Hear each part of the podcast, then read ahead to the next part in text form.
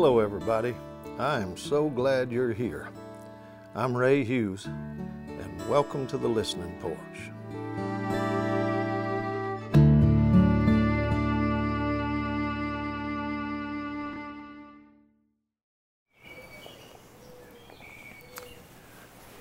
Good morning, everybody.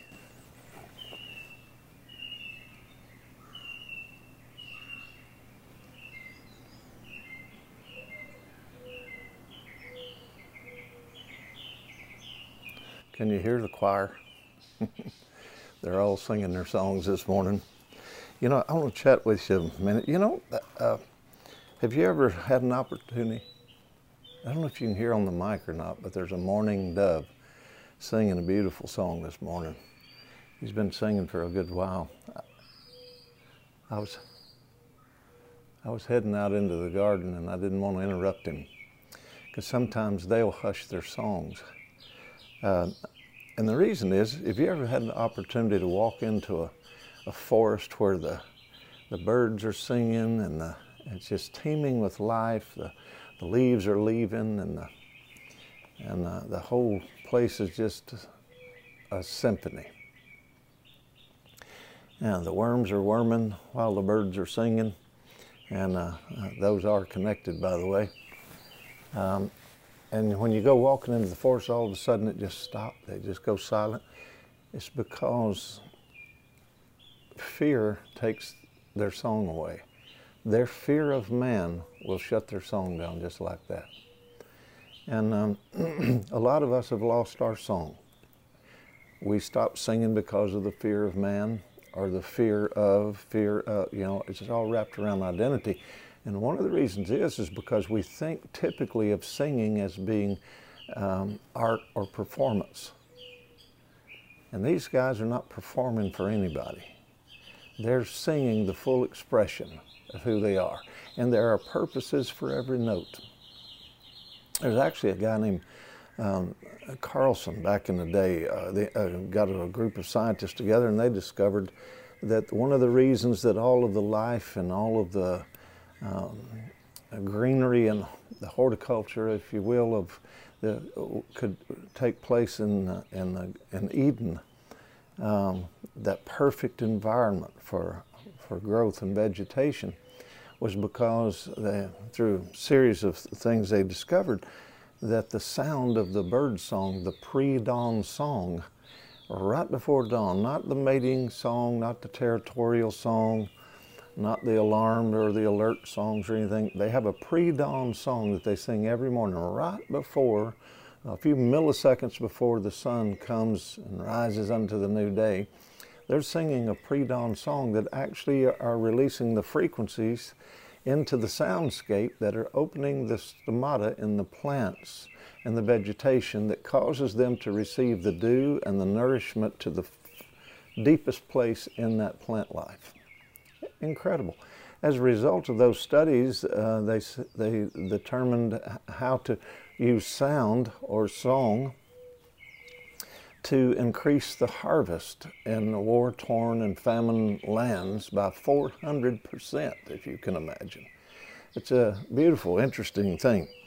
But, uh, uh, but contrary to a lot of beliefs, uh, the invented instrumental music um, singing, uh, instrumental music was created in, uh, you know, you, see it first in Genesis 4.21. But singing is as old as humanity itself, actually older than humanity, because there was a time when the stars were singing uh, that was pre-creation. And, and uh, the songs of the angels praising God, uh, after the act of creating the world, constituted uh, also a terrestrial song, where the and the, the morning stars were singing out. You know, it was a the angels were singing before man, and uh, and all of creation is, is, a symphony of worship.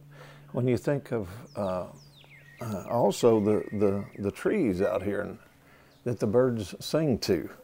Uh, uh, there's a there's a great uh, book out. I want to read you just a little piece of this. It's called The Hidden Life of Trees. Maybe you know about it. But um, one of the reasons that we many times don't understand trees is that they live on a different time scale than us, for one. One of the oldest trees on earth, for example, a spruce in Sweden, is more than 9,500 years old. Well, that's 115 times longer than the average human lifetime. Uh, the, and here's some of the characteristics of a tree that God stands. You know, you've some of you have heard me say that an old tree only has four strong desires. One is to stand, one is to live in the light, one is to reach toward heaven, and one is to dance with the wind.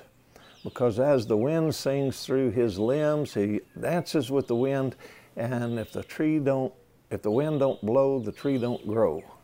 But as he sways, his root systems dig deeper down in to find that, that life-giving water down in a, in, in a darkness that he, that he cannot see, but he knows it's down there. And, uh, but they live 115, 115 times longer. But the electrical impulses that pass through the roots of a tree, for example, move at a very slow rate, about one third of an inch per second. Why would they pass electrical impulses through their tissues at all? Well, the answer is that trees communicate. And electrical impulses are just one of their means of communications. Trees also use the sense of smell and taste for communication.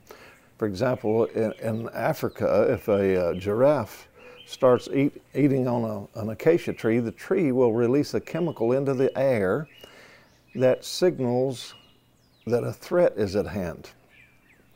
And as this chemical drifts through the air and reaches the other trees, they smell it and are warned of the danger. Even before the giraffe reaches them, they then begin producing a chemical, a toxic chemical that, the, that uh, uh, causes a resistance to, to that uh, um, giraffe. Um, insect pests are dealt with slightly differently. The saliva of leaf eating insects can be tasted by the leaf that's being eaten. In response, then, the tree sends out a chemical signal to, that attract predators that feed on that particular leaf eating insect.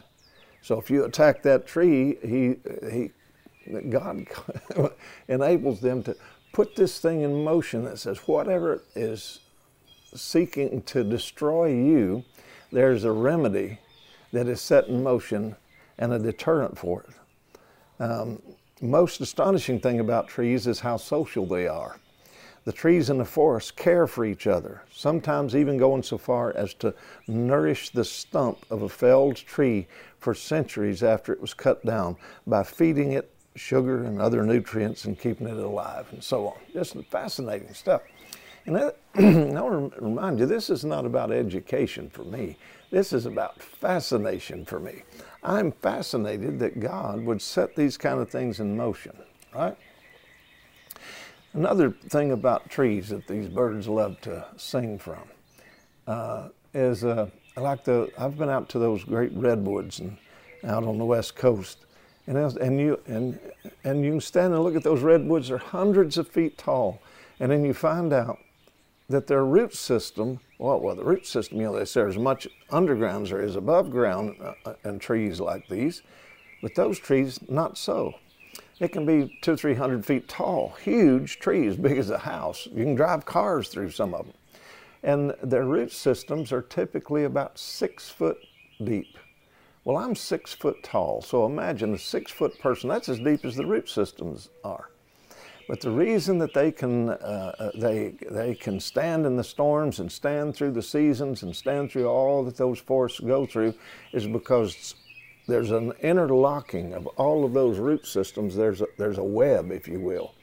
And that's where they gain their strength. They gain their strength from a powerful sense of, uh, of community and covenant, kingdom they, they create an environment that uh, holds off the enemies of their future.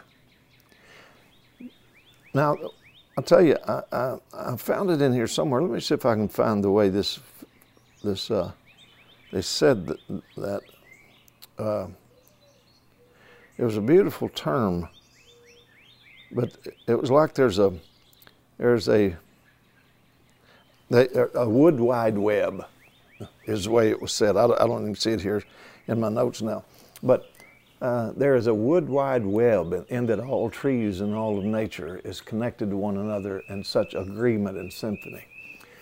And right now, one of the things that we have left is the World Wide Web. It should not be used to just impose and throw fear out into the atmosphere.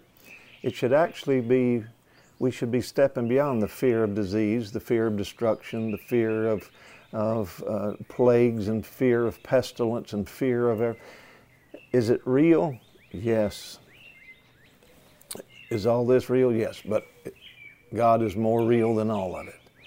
And I'll just tell you, if we can sing the song of the Lord, sing unto the Lord a new song, what, what, if, what if we today just determine, guys, that we're going to sing with, let heaven and nature sing, we're going to sing too. And remember, uh, all religions of the world, all religions of the earth, found very early that uh, when they would interact and, uh, and relate to whatever their supernatural beings or whatever their, uh, their belief systems were, they would always come out. They knew that just speaking wasn't enough.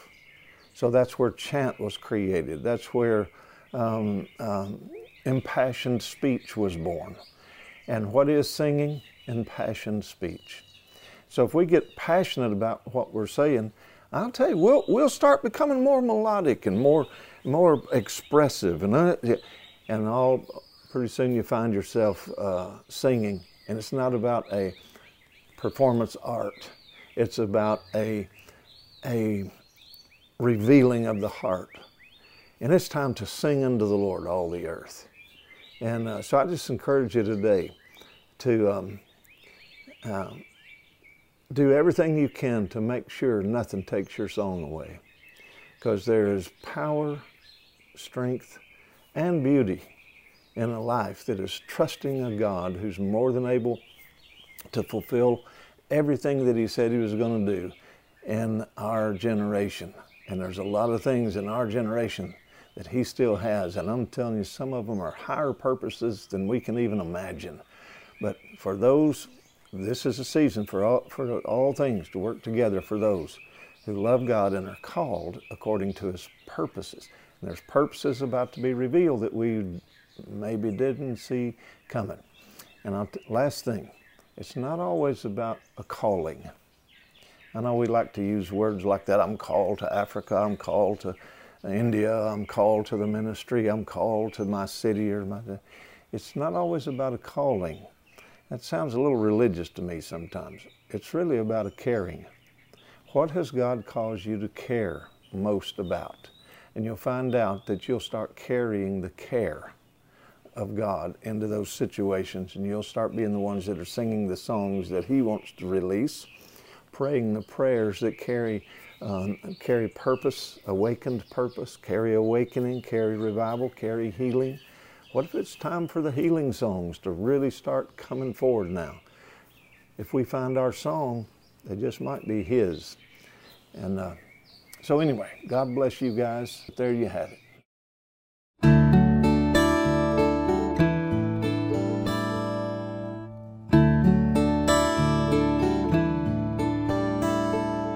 Thanks for coming to the listening porch. Now, you may have to leave, but you don't have to stay gone you can become a patron of the show at patreon.com forward slash Ray Hughes. There you'll find video versions of this podcast. I also have numerous online courses at SelahMinistries.com. And don't forget to take a look at the beautiful handmade ink pens at RedRiverTurning.com. See you next time on the Listening Porch.